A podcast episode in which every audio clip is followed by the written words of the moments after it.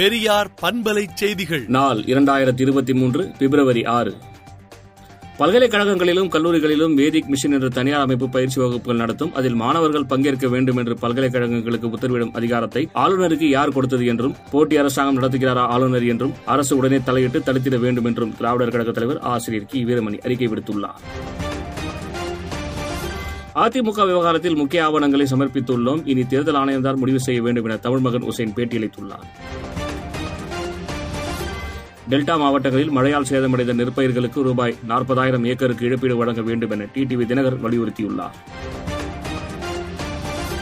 பொதுக்குழுவில் பெயரை கொடுக்காததால் ஓபிஎஸ் தரப்பு வேட்பாளரின் பெயர் இடம்பெறவில்லை என சி வி சண்முகம் கூறியுள்ளார். பொது இடங்கள் அரசின் சார்பில் வைக்கப்பட்டுள்ள தெரு சாலைகளின் பெயர் பலகையில் சுவரொட்டிகள் ஒட்டும் நபர்களின் மீது கடும் நடவடிக்கை எடுக்கப்படும் என மாநகராட்சி தெரிவித்துள்ளது. சிறுவர் சீர்திருத்த பள்ளியில் உயிரிழந்த சிறுவனின் குடும்பத்திற்கு ரூபாய் பத்து லட்சம் நிதி உதவியும் அரசு குடியிருப்பில் ஒரு வீடும் ஒதுக்கப்படும் என முதலமைச்சர் மு ஸ்டாலின் அறிவித்துள்ளார். சர்வதேச நாணய நிதிய கணிப்பின்படி உலகிலேயே இந்தியாதான் வேகமாக வளரும் பொருளாதார நாடாக உள்ளதாக பிரதமர் மோடி கூறியுள்ளார்.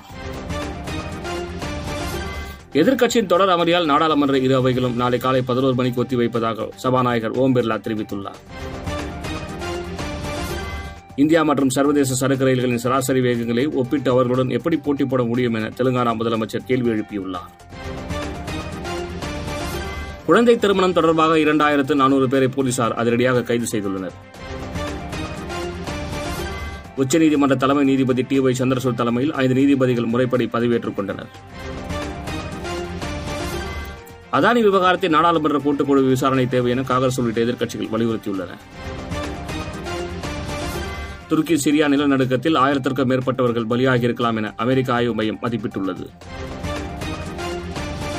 நிலநடுக்கத்தில் சிக்கியவர்களை மீட்க துருக்கி சிரியாவின் மீட்புக் குழுவினர் களமிறக்கப்பட்டு மீட்புப் பணிகள் நடைபெற்று வருகிறது.